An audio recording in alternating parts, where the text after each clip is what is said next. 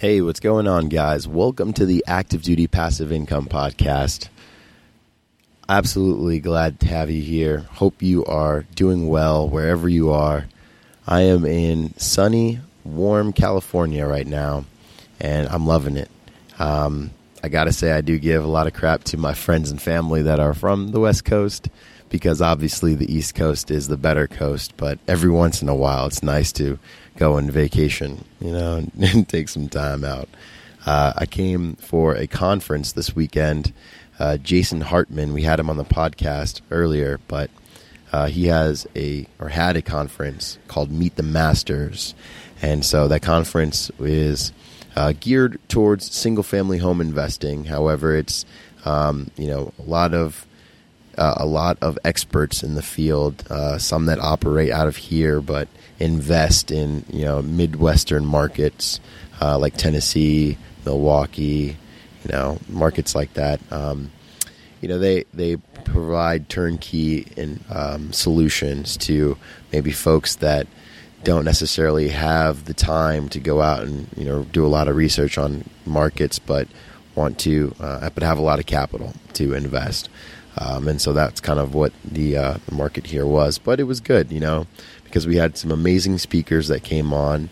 Uh, Tom Wheelwright even appeared uh, on the first day and and spoke and talk about or spoke about how to invest and build wealth tax free, uh, which was amazing. And um, and you know we had a lot of other uh, awesome speakers just from the folks that were providing these services, uh, such as you know self-directed IRAs and um, or the other turnkey providers, even a, a mortgage lender, uh, a panel, I'm sorry, of lenders, and it was good. Really, really good. A lot of great information. And Jason is an absolutely intelligent human being. It's incredible, you know, just um, hearing some of the concepts that he has uh, he has developed or absorbed over time, and uh, and it's good. It's awesome. Um, so anyway, that being said, it was an amazing event and I had fun there. But I also met a gentleman so profound in just thought and in life, and I cannot wait to bring him onto the podcast. He is a veteran, and he said that he would come on the podcast. However, he he told me that he wants to remain anonymous for good reason. And so when we bring him on, um, you will definitely hear it. It's going to be an amazing episode. But uh, I can't wait for that. Anyway, um, about to come on to our podcast is David Greene. He is the co host of the BiggerPockets podcast, uh, as many of you know if you've listened to them before. Uh, phenomenal guy. We had an amazing time, and I cannot wait to share that interview with you. So, I uh, hope you guys, uh, I know you guys are in for a good treat, and I hope you guys are getting ready to take some notes. Uh, if you're just driving around and listening on your commute to work, no worries. You can always go back and take those notes later. Um, and I want to add a quick announcement on April 5th. All right, April 5th, if you are in the Hampton Roads area or the Virginia area, make sure that you come on down to Norfolk. All right, at 6 p.m., we'll be having a military house hacking seminar. All right, there will be a link to it, to it in the show notes page. Uh, you can go and register. Um, there are very there's very limited space, right? So um, make sure that you go in and you register for it on the Eventbrite page. But yeah, there's a military house hacking seminar. We're going to show you how that you can how you can leverage your VA loan and build wealth. Right, that is the primary focus, and, and show you about how to understand the market that you're in. And the idea is to take this all over the place. So if you um, think that some folks in your area would benefit from having an event like this, reach out to me. Right, or reach out to uh, my personal assistant. I'm going to leave her contact information in the show notes page as well. I'm always looking for um, for the opportunity to travel and to go out and spread this message because, as you know, right, this is important. Uh, what we're doing here is almost is just as important as our primary mission, which is to defend America, right? Well, after we defend America, we need to defend ourselves and our freedom, our freedom, right? Because we deserve the freedom that we that we fight so hard to protect. I truly believe that, and I know our whole ADPI team stands by that. And so, um, yeah, help me uh, spread this message out. Uh, these seminars are usually about one to two hours, um, you know, with networking time included in that. So we'll definitely have a great time. It'll be high energy. I'm looking so much forward to it, and I'm looking forward to seeing each and every one of you out there. Um, then, all right, without further ado, let's start the show.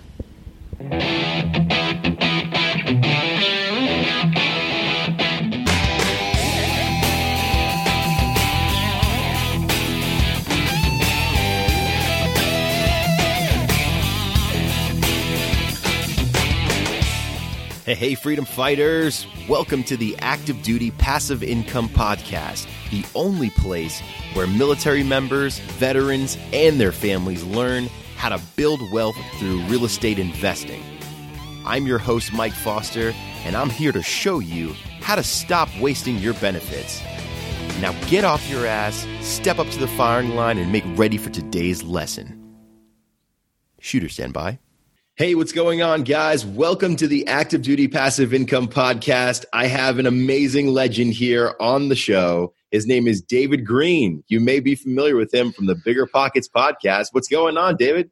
What's up, Mike? Good to see you today, man. Oh, it's great to see you. Thank you so much for taking your time and talking to our military veteran community. I know they're greatly appreciated. And we hear you guys all the time, killing it on the show. Well, hey, I mean, that's a good community to be talking to. A lot of people don't know it, but I've been a police officer for about 10 years. So a ton of cops that I work with were also military guys. And really, to be honest, my favorite ones were all military people. So I'm a big right. fan. Awesome. Awesome. Well, thank you so much for, uh, for serving your country as a cop, man. I know it's a tough job. I'm uh, from New York City originally. So I got uh got mad props from my boys in blue. Where's your accent, dude? You don't sound like you're. I'm telling you, man. My family's from all over the place, but can you give us like a forget about it or something like that? Forget about it. if I put like a pastrami sandwich in your hands, would that bring the accent oh, out? All it's home, man. That and a slice of pizza, man. I get that full and bring it right out of you. That's right, man. You know it. But uh, but yeah, man. Can you can you tell us a little bit about uh, where you're from, where you got started in uh, investing? Yeah, I was a. I've been a cop. I actually still am technically a cop. I'm just on a leave of absence right now. Uh, for about ten years in Northern California. So I live east of San Francisco. We call it the East Bay, but really it's the Bay Area. Geographically, like it's not a big city like New York. It's a bunch of small cities that kind of make up an area. Much more uh, like it's diverse as far as lots of different kind of people but they typically all tend to conglomerate to the same city. So you could sell city like sell houses over here versus over here. It's a completely different demographic that you're okay. working with and uh, California basically just got too expensive. So I started real estate investing in 08 when the market was down. Around 2013, it got too expensive. So I was forced to go buy in other markets. And that was kind of where I put together my uh, long distance investing strategy for how I buy houses in other markets, right? Because it doesn't make sense to sit around complaining about the fact you can't make it work where you are you go somewhere that it does, right? And so I wrote that book for uh, long distance real estate investing. Biggerpockets.com published it. And I started doing a lot of podcasts to talk about the book. Eventually, I got pretty good at talking, which was kind of rare because cops are really known for like not talking. like, if you want to be the most popular cop, if you could make it through a day with saying like seven words or less, you probably are going to be nominated, right? So it was like a challenge of like, how could I never say a word all day and just like angry and mad all the time? And that was no. like, so then I get into this world where like, man, I actually actually got to learn to be nice and talk a lot, which ultimately led to me becoming, you know, a little more articulate and being able to host the BiggerPockets podcast. So now I'm the co-host along with Brandon Turner. We teach people how to invest in real estate, very similar to what you're doing here. And uh, I've written a couple books. I'm getting to the point where uh, I basically just want to educate people on how to invest in real estate. So I wrote another book coming out in May. It's about the BRRRR strategy. It's an acronym that stands for buy, rehab, rent, refinance, repeat. And uh, that's going to be coming out soon. So I kind of incorporate those two strategies together long distance investing and BRRRR strategy to build a portfolio of properties across the country. Awesome, man. And thank you so much for what you guys do. You guys are killing it on that on that bigger pocket show. Um, I, before, I really want to deep dive that BRRRR strategy, if that's okay with you. Mm-hmm. Uh, but before we do that, um, I want to touch real quick on that long distance investing strategy. Absolutely make sure you guys go get that book because I'm telling you, nine times out of 10, right, us in the military, that's what's going to happen. You know, you're either living in a coastal area that you can't afford the market or you don't want to invest in that market, right? Similar to what David just said or you're on deployment, right? And you're trying to manage your investments while you're overseas. So, you know, you might as well learn the strategies of people that have mastered it.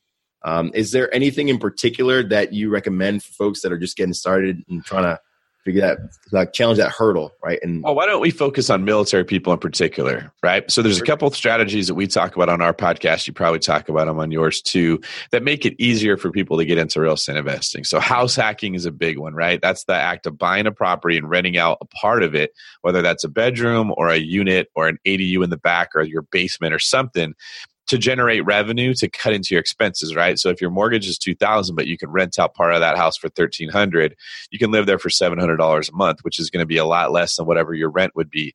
So you're a homeowner and you're saving money and you're now a real estate investor. Right. So um, if you're in the military and you know you're moving around a lot, if you could, it would be much better to buy a house every time you go somewhere house hack it. Then when you leave, put another renter in there and you can just pick up rental properties like with every single area that you move to.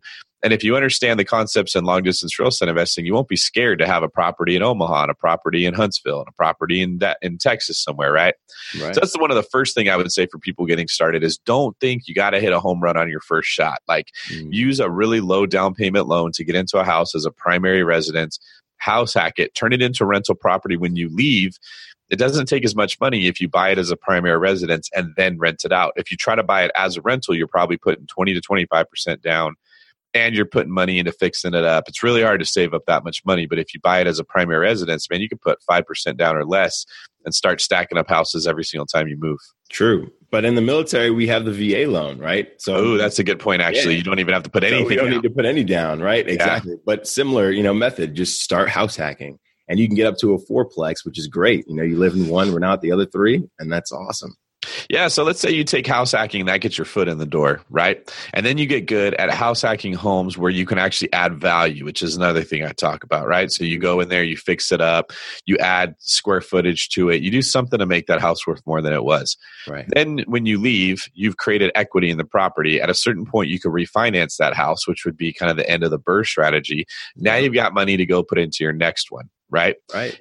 And if you incorporate long distance real estate investing into that, you've got three strategies that are super powerful that can get anybody, any just average Joe who never thought they'd be a real estate investor, making some serious traction with real estate. And I always tell people like the easiest way that I could possibly think of to become a millionaire. And I credit my buddy Daniel Del Rio with telling me this like 10 years ago is that you take out a million dollars worth of real estate debt and you have your tenant paid off for you right? like yep. just buy houses, make sure that they're not costing you too much money every month, and somebody else is covering your expenses. And wait, and that those houses will be paid down and they'll appreciate. You'll become a multimillionaire because you made a handful of smart decisions when you were younger with your money. Mm-hmm. That is awesome and so true too. That's absolutely legit. But uh, a perfect segue. You know, you mentioned a little bit about the BRRRR strategy, right? So, and that's when you're actually living in it and you're and you're leaving it. But can we talk a little more about what, how it happens on the other side? Like, let's say if you're just going to buy it as an yeah. Investment. So that's really what what led me to do things this way. Is I realized like I was working as a police officer. I was saving up as much money as I could. So I'm working like a legit 90 to 100 hours a week plus another 10 hours or more of commuting. So uh, my whole life is just working and sleeping. I'm sleeping in my car a couple hours a night to get up to work a 20 hour shift couple hour break and I'm back at it, right? Right. And I was able to save up enough money that I could buy two, maybe three houses a year. That was all I could do. And it was just so hard to make traction. And I thought this is the only way to do it. Well, at a certain point, I sat down and looked at what I was doing and I realized I'm putting down, let's say, like $25,000 as a down payment and then $5,000 in closing costs. And then I'm spending 15 to $20,000 to fix the house up. Mm. So I'm leaving like darn near $50,000 in every house I'm buying. And it takes a long time to save up $50,000 on a blue collar salary. Certainly That's why I could only buy a handful of houses a year.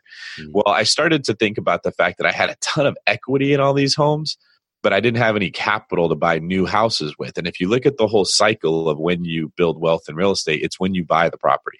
When you buy an asset under value, that's when you actually make money. Everything else you do is just saving the money you've already made.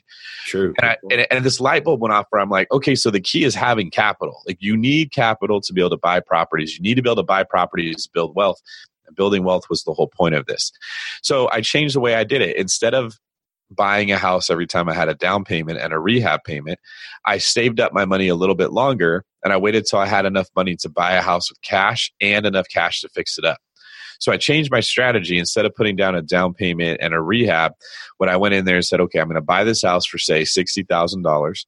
I'm going to spend $30,000 to fix it up. And you're targeting just junker fixer upper properties, right? They're very undervalued because they're in bad shape. So you've spent $90,000 of money and it could be your money, it could be your friend's money, it could be money that you borrowed, it could be a hard money loan. Like the capital can come from anywhere. The important part is you're buying a property and adding value to it or getting such a good deal right off the bat that it comes with value in it right? Exactly. And then after you've put that money in, you're going to get it appraised. And if you did a good job, it should appraise for much more than what you spent.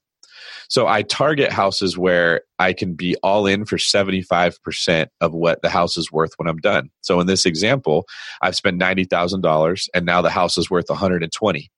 I have a bank give me a loan and they say, "Okay, David, you can borrow 75% of what that house is worth." Well, if the house is worth 120, they're going to let me borrow $90,000. So I recover all my capital and I can now go buy another house and I didn't have to work 100 hours a week for 6 months to save that money, right?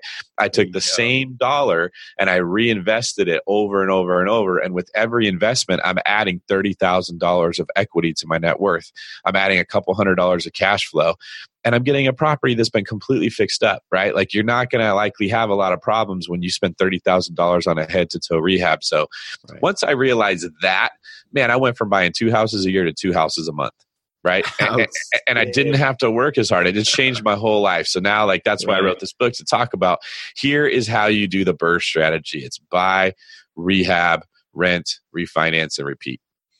Outstanding. Uh, I'm, I'm telling you that that's amazing. And, and guys, take heed because this stuff is possible out there. It's not it's not hard, but um, well, well, man, you know, we say it's not hard, but I'm sure there comes with some challenges with that, right? I mean, can we talk about some of those challenges along? The way? Yeah, I would love to. So, so what was the? I guess what was your first hurdle that you faced getting into that that strategy? The first hurdle with this strategy is you can't focus only on cash flow. So a lot of people get into this way of looking at a property and they analyze what's my ROI. If I spend this much, how much am I going to get back in cash flow? Right. Well, BRRRR only works if you're also adding equity right? So your mindset yeah. has to shift a little bit from I can only pull my money out if I buy this thing really far below market value. So rather than asking the question right away, what's it going to cash flow? You first have to ask, how far below market value am I getting this? And then you would ask, is it going to cash flow to a degree I'd be okay with? Right. So that's the first hurdle that you're going to have. With strategies like this that involve a lot of rehab, you're now managing a rehab, right? A lot of properties in certain areas you can buy without much work and they'll cash flow right away, right? Well, with the BRRRR strategy, it's probably not gonna. You're gonna be having to add value to it. So you have to add a bedroom or a bathroom, adding square footage, moving the floor plan around to try to make this house bigger or worth more. I, I target houses that have like Florida rooms or sunrooms and then I run air conditioning into those areas and I and I change the like I had drywall and I turn it into part of the house. Well, that's mm. just a more complicated rehab. And anytime you get into the rehab process, there's more things that can go wrong, right? right? And for for the faint-hearted, that's enough to scare people away from real estate. Like if you go into it not expecting it to be tough, you're going to back out. Now, that really didn't bother me because that's not how everything else in life works the same way, right? Like it's true. If you're gonna if you're gonna go into combat and you're expecting it to not be stressful or scary or horrible, you're gonna hate your decision to do it. If you go into something expecting hell, no matter what you get, you're gonna be okay, right? You're gonna be so that was the way that I looked at real estate investing. But I noticed a lot of investors like they don't really have the stomach for that. They'll get into one bad rehab and be like, I don't want to do this anymore. They want to go after the the easy stuff. A third hurdle is that the refinance process is it sounds easier when we talk about it than it really is. So it's hard to find banks that will keep letting you take out loans. A lot of banks, they don't want too much mm-hmm. exposure to residential real estate on their books. You get two or three loans with the same bank and they're like, we won't do any more. And when you get a certain number of properties, usually 10, you can't get a Fannie Mae or Freddie Mac loan anymore. Now you got to go find portfolio lenders and commercial lenders. You got to be creative about it, right? right? And there's a lot of people that don't have the stomach for that either. They just wanted it to be easy. The minute that you add one little complication into there, they they check out. They're like, nope, this is too hard. I don't want to do it. Right. But for the diehards, for the people that are committed that love this stuff, man, I don't know a better way to build wealth than scooping up properties, making them worth more, and refinancing them to go buy other properties than this. That is awesome. And and then true, you know, you're refinancing them. You're not going and selling them, right? We're not talking about flipping here. Yep. This is a buy and hold strategy and one that you can build equity as well as cash flow. Well, see, that doesn't get talked about enough either, Mike, because when you sell a house is when you lose all your money. like you pay realtor commissions, you pay closing costs, you gotta you gotta give concessions to the clients for things they want fixed. And you take a huge capital gain hit on any money that you made. That doesn't get brought up a lot, man. But like my capital right. gains are right around 40 to 45%. It's mm-hmm. almost half of what I'm making I lose when I flip a house right? Mm. So when I keep a property, I don't have any of that, and I get all the benefits of long term rental ownership. I get loan pay down, I get appreciation. The rent should be going up every single year. There's all these benefits that come out of it. And the reason that I love this so much is if you look at how you calculate your ROI on a deal, what you're basically doing is you're taking how much money you make every year and you're mm. dividing it by how much money you invested. There's two things you're looking at, right? right? So if you want to increase your ROI, there's two ways to do it. You could take the money that you made and increase it, which means you have to try to get higher rents, which you have very little control over. The market right. determines that, not you, right? right? Or you can decrease the number that you put into a deal. That's the only two levers you can pull on to improve ROI, right? Mm-hmm. Well, with the BRRRR strategy, if I am all in for 90,000 and the house is like let's say i think it's going to be worth 120 and let's say i messed that up. The, the bank says nope actually it's only worth 105 that's like a pretty big mistake on my behalf right? So what they're going to do is they're going to let me borrow $78,750 instead of 90,000, right? So right. on a big mistake, my cons- my my consolation prize on this big screw up is I left $11,250 in a deal. That's still way way less than I'd have put in if I'd have bought that thing traditionally, right? So even when you mess up, you've reduced the amount of money that you actually had in the deal, which would skyrocket your ROI. Does that make sense? Yeah, that does make sense. Yeah. You're right. So I routinely get ROIs on bad deals of 70 to 80%, which people say, how could you ever do that? Right. Like, wow. and I'm like, man, that's the ones I mess up on. On the ones I do well, I get all my money back. So there isn't an ROI. And oftentimes the bank will give me more money than I put into it. So I'll be all in for 90. It'll appraise for 130 instead of 120. And I, they're going to give me back like 94,000 or 95,000, right? So you walk away with $5,000 plus cash flow every month plus a property. That's why I like it mm-hmm. so much, right? Like even when you really mess it up, you still get a super high ROI. That is awesome. Wow. So guys, listen, I'm telling you, this strategy is killer. That is amazing. Um, can we talk about some of the holding costs that you'll experience, right, while you're going through, and maybe some of the other nuances like insurance and other stuff that you want to look at while you're going through the the rehab process. Yeah, that's good. Um, if you're buying it with your own cash, your holding costs will be a lot lower. You're going to have property taxes and the insurance on the property, right?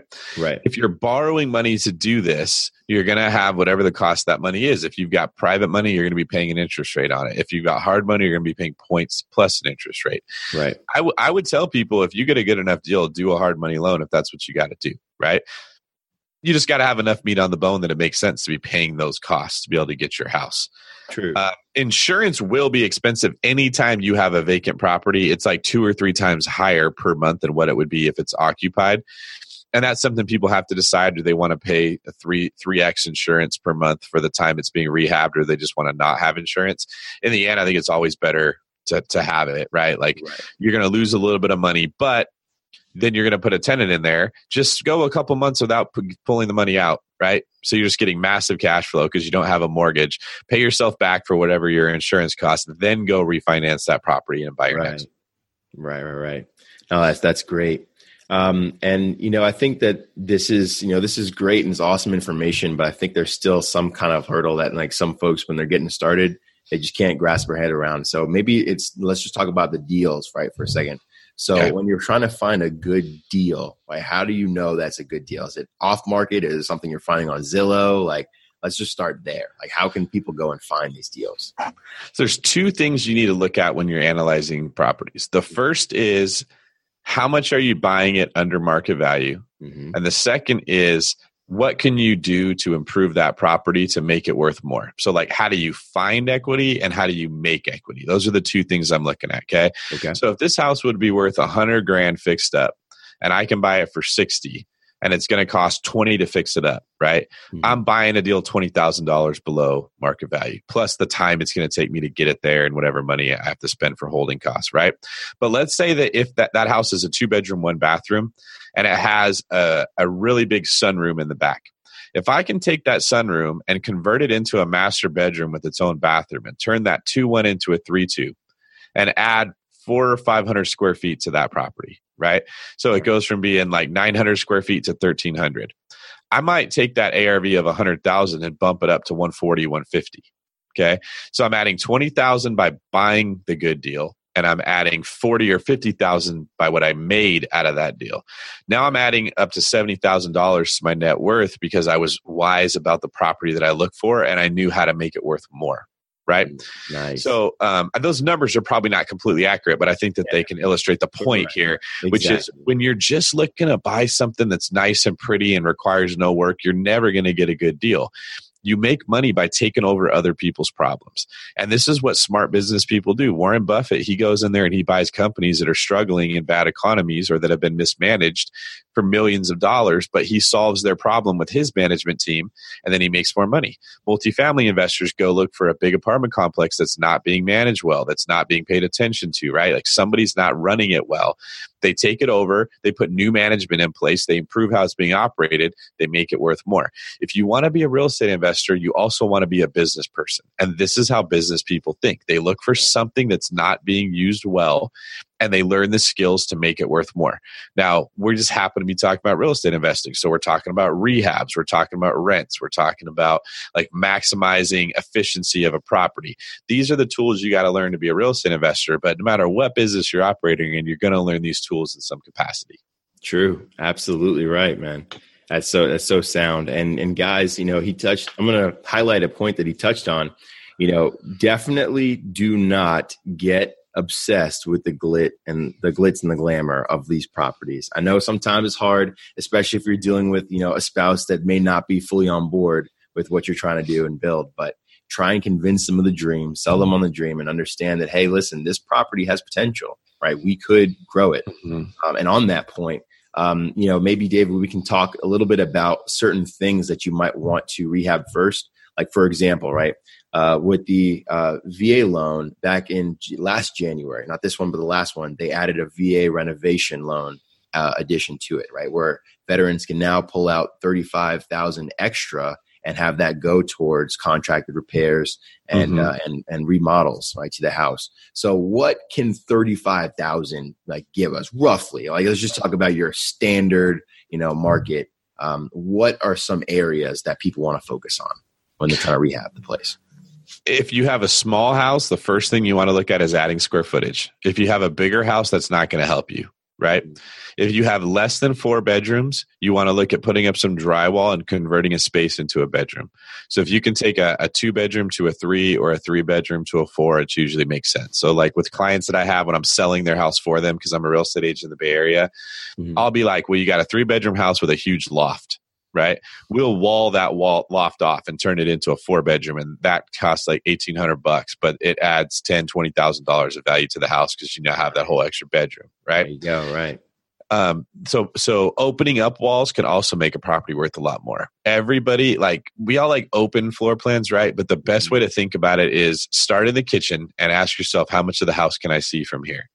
That's what people want, right? Mothers want to be able to see their kids when they're in the kitchen, you know, making their lunches or getting their stuff ready for the day or whatever they're doing. Right. They want to be able to see what their kids are up to. They don't want to worry about what they're getting into, right? So if you can't see where the kids are going to be from the kitchen, ask yourself, how could I fix that? Can I move a wall? Can I put a support beam up? Like what could I do? Because that's going to be a really good return on your money right there too. And then after that would be the actual kitchen itself. That's the next thing you want to look at granite countertops everyone loves them. They are so much cheaper than what they used to be. It used to be 10 grand to put granite countertops in man. We do this routinely for between three and four thousand dollars put oh, nice oh, granite in houses all the time okay. right if your cabinets are ugly and you don't want to spend six seven thousand dollars on new cabinets just paint them You paint a cabinet and you put nice hardware on it, it makes a huge difference, and it's you know fifteen hundred bucks instead of six or seven thousand. And then, you know, appliances like stainless steel appliances, you can usually get that for two grand or so. Right. So, looking to how you can upgrade your kitchen is a really, really big area where you can improve the value of a home. And then the thing after that would be the master bathroom. So don't worry so much about your guest bathrooms. That's not really important. But the master bathroom is very important. When people are looking at the house and you want to go sell it, or when a renter's thinking about buying it, they're picturing uh, themselves in that bathroom, in the tub, or in the shower after a long day of work, and they're asking themselves, like, would this feel comfortable? You know? Right. So that's right. the next place you're going to get value. And then the last one would be the yard right? You can fix up a yard because a lot of people think like that's what they care about. They want to play with the kids in the yard. They want to have a, a, place to go outside to escape, especially if you don't live in like Nebraska where it's freezing. If it's a decent area, uh, look at fixing up the yard. And I like that because most yard work can be done really cheap. You don't have to pay skilled labor to go in there and rip out landscaping and put bark down or like, you know, kind of improve your landscaping. You can get a lot done for a little bit of money that should improve the value of the house quite a bit. Awesome, awesome. So for those that have, you know, that little handiwork niche, right, where they they um, they feel like they can go and conquer certain stuff like that, focus yep. money inside the house, maximize the square footage, open some stuff up, focus on the kitchen, right? Then go from there to the master bathroom, and then if you've got a little extra cash or you a little extra time, go and focus on the yard. There you go. Okay, bet. Awesome. Well, guys, you heard it. I mean, that's that's the blueprint right there. Uh, that sounds like the blueprint and a good way to uh, to maximize the potential in any house. Uh, thank you so much, David, for that. Really appreciate it. Can we um, talk about maybe one uh, challenge that you had going into, like one personal like hurdle that you overcame in your uh, in your journey of investing? Uh, I can say the biggest hurdle I have right now is actually financing. Okay. So, like, once you get a lot of homes, it gets really hard to keep getting loans for properties. Mm-hmm. So, one thing you may want to think about is like take what you're what you're learning from what you're doing right now, and always be asking yourself, how could I use this same information to apply to a different part of life that would also make me successful? You may not be able to do the same thing over and over and over and have it always work. So, the principles of investing I'm describing now I learned buying single family homes. But there will come a time where I need to move into multifamily properties because I can't manage a hundred single family houses or I can't keep getting loans for them over and over and over. Right. Mm-hmm. That's been a really big hurdle. Another hurdle that um, I see a lot of people have is just that they they're not there's like a barrier to entry to anything good right? If you want to get in the military they uh, they have standards you have to hit. They're not just going to take everybody right? Maybe if we're in world war five or something like that but most of the case like it's actually hard to get in right? The very best mm-hmm. colleges have high standards. The very best sports teams they have high standards. If you want to be in the navy it's hard. If you want to be a navy seal it's even harder right? Right. Literally the higher the barrier to entry is the better the position is you're trying to get into right? So when you walk into a new situation and you catch yourself complaining because it's hard you're you're literally saying like man i don't want to be a part of something good. That's a good point. Right? Because look at places that have a low barrier to entry. It's the mm. public library. It's the dmv right? It's all the places, it's Walmart, it's all the places that you don't want to be, right? Like right. no one has a good experience in places with a low barrier to entry. So when I have people that are like, I want to buy a turnkey house, I don't want to learn how to invest in real estate, that's a cool story, bro. But I promise you, you're not going to be happy because when the barrier to entry is low, you get you you hang around the mutants they they go to walmarts you know? So so embrace that it's going to be tough right? Because if you can be the one that summits that thing and, and, solves each of those problems then like you get all the victory right? Like it's all there to you because everybody else got left behind. So that's the advice i'd give to most people is rejoice when it's hard because you know you're stepping into something that very few other people are going into which means you'll have it all to yourself Amen. And solid wisdom right there. Do not hang out with the mutants in Walmart. that is awesome. That man. could be your show title. Yeah, Avoiding the will be. Walmart with real estate investor David Greene. I like it. I like it. That sounds like that will be it. but uh, hey, so thank you so much, David, for your time on the show, man. Uh, solid wisdom. Um, I'm going to take us into our bonus round, but I've got three final questions for you. Uh, so, what's your personal favorite book? My favorite book is The Richest Man in Babylon. Ooh, that's a good one. So good. Wow, I haven't heard that one in a while. Yeah, that is solid. Um, Yeah, as a matter of fact, I remember that's actually the second audiobook that I picked up. Ironically, it, did it like blow your mind, kind of like Rich Dad Poor Dad style? Rich Dad yeah. Poor Dad, and then Rich Man in Babylon. That was the second yeah. one. Someday I want to write a book like that, like stories that illustrate points. You know, like yeah. I think that they're they're really powerful. Another really good book is uh, "So Good They Can't Ignore You." I really really like mm. that book too. I've heard a lot of good stuff about that yeah. one. I haven't picked that one up yet, but okay. Awesome. Well, that there will definitely be uh, show notes for both those books as well. Uh, so make sure you check those out. Um, second question: Who's your biggest hero and why?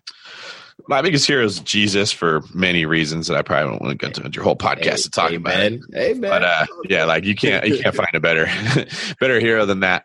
Um, outside of Jesus, like someone who's still walking the earth today, I'm a really big fan of Ben Kinney. He's a real estate agent for Keller Williams in Washington. I love how his brain works. I love Gary Keller. If you ever get a chance to listen to Gary Keller talk, he's a really smart guy. Wow. And my co-host Brandon Turner. I mean, that's he's a pretty smart guy too. He acts like a goof on the show, but you get that guy alone, and his he's wicked. What do how do you say New York? Wicked smart. Wicked smart. yeah, no.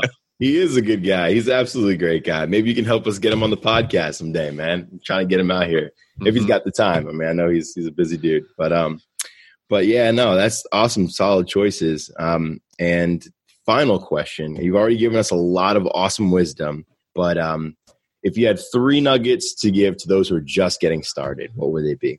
Number one, fall in love with the process of becoming great. You've got to love it, right? Like that book, So Good They Can't Ignore You, kind of talks about when you become good enough at something, you write the rules to your own life. You know, like anyone that we look we look at, and we're like, wouldn't it be nice to be him? They paid a price to get to where they're at, and they've earned the right to say, like, you know what, I want to go play for that team and I can do whatever I want because I'm LeBron James, right? Like he, he, he earned that right. So fall in love with the process of being great. You won't worry about barriers to entry because you'll look at them as weights that you're lifting to get stronger. Mm. Number two, excel where you're at. Okay. Don't say when I get to here, then I'll try hard. When my boss gives me a raise, then I'll do, I'll do more. When I get that promotion, then I'll step it up. Take mm-hmm. where you are right now and dominate that ish to the point that no one around you ever has. So everyone says the same stuff about you. Like that dude is an animal right? When everyone's talking about you that way, opportunities will be flowing to you and you can pick the one you want. My biggest pet peeve is people that say, when I get this, then I'll do that right and you, right. and you see this when you're dating these kind of people or when you hire them as an employee just that attitude of when you give me what i want then i'll give you my best they never get anything the people who give their best end up controlling their own destiny because everybody wants them Thanks. number three is know yourself this is like not known enough basically. So i'm a big proponent of the disc profile. It's a personality profile. Right. tony robbins tony endorses Robbins. it. Yeah i talk about it all the time. I know where i'm strong and i know where i'm weak and i when opportunities come my way i can see them like neo in the matrix man is what it feels like. You're looking at that code and you're like nope that's going to be a problem. I won't be able to handle this part right? So i either avoid that opportunity or i put someone in place that will be good at that and that's why I succeed faster than other people. That's a big reason why is I know what I'm good at and I know what I'm not good at, right? I know if I'm Steve Kerr on the Bulls in the 90s, right? There's a handful of teams I can play on. I could play with Michael Jordan, I could play with the Spurs and Tim Duncan. You put me on a sucky team that guys can't get me shots and I'm not going to knock them down. I'm not going to be a very good player right? He knew himself. He knew he couldn't play much defense. He knew he couldn't handle the ball great. He knew he needed to be on a team that would get him open, that he could shoot. And that's why he had a great career, right? So that's right. what I would say is like you took a dude that really probably should not have been in the NBA at all, but he put himself in the right environment and he was able to be like a really good NBA player. So those are the three things that I would say if somebody wants to be successful, you should uh, focus on it. And I feel like with the BRRRR strategy, I'll wrap it up with this. The book is basically about how to become a black belt real estate investor if you master how to buy, you master how to rehab, you master how to rent and analyze properties, you master how to refinance them, and then you master how to build systems to repeat it, you will have mastered everything there is to know about owning rental property. There will be no reason that you're not building massive wealth, right? So focus on excelling at each of those five things, and you will end up knowing everything about real estate investing and having a great career. Outstanding. All right. So, guys, definitely make sure you go get that book. Make sure you follow David Greene and Brandon Turner on the BiggerPockets show because they are awesome there. They're crushing it. Um, thank you so much for all the wisdom that you've given hundreds of thousands of people all around the world, man. You guys are killing it. Um, Thanks, Mike. And uh, and for that BRRRR book, it hasn't come out yet, right? It's no, you can buy it on Amazon right now. It's if okay. you, it's called Buy, Rehab, Rent, Refinance, Repeat: The BRRRR Investment Rental okay, Property cool. Management's Made Simple. So, uh, so yeah, you can Google it and you can find it. Perfect. Well, uh, there'll be there'll be a show notes link to it from the Amazon. Make sure you go grab it, guys. And uh, David, what what what's next for you, my man? What's going on? Well, my goal is to be the top real estate agent in the Bay Area and the Sacramento area. So I really, I mean, I don't know if I should say this, but it's the truth. I kind of don't like real estate agents. Most of them suck. Like very few of us ever have a good experience with a real right. estate agent. They're just not good, right? So yeah. I'm trying really hard to change that. I'm trying to take everything I learned about buying houses for myself and what I've learned about being a good business person and applying it to the real estate agent business so that people who know me have a safe place they can go for someone that will represent them well, give them really good advice, help them to find good deals, sell their house for the most they can. So really, I'm putting a lot of time right now into building up this team and and we're doing really, really well. But I, I've got a lot of focus on that once I've got that established, I'll probably go do the same thing with like a loan company so people can get cheap loans and get like good service. Like that's another problem that you see right. in the real estate industry. And then who knows, maybe be a full time investor, start flipping more houses, start buying more commercial real estate. I mean, at every step that I take in life, if you excel and you do well at what you are, it gives you tools that will help you in the next step. So I'm a very big proponent of doing the best that you can where you're at. And then when you get to your next opportunity in life, you'll be prepared.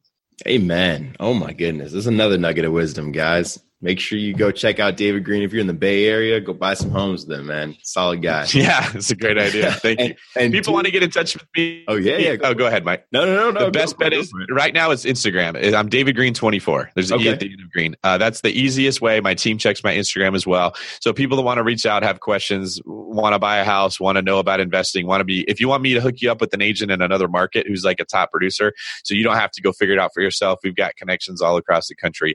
I'll help people. I mean, I get that all the time. David David, I, I want to buy in Orlando. Do you have somebody? We'll we'll put you in touch with the top producer that knows what nice. they're doing and help people out.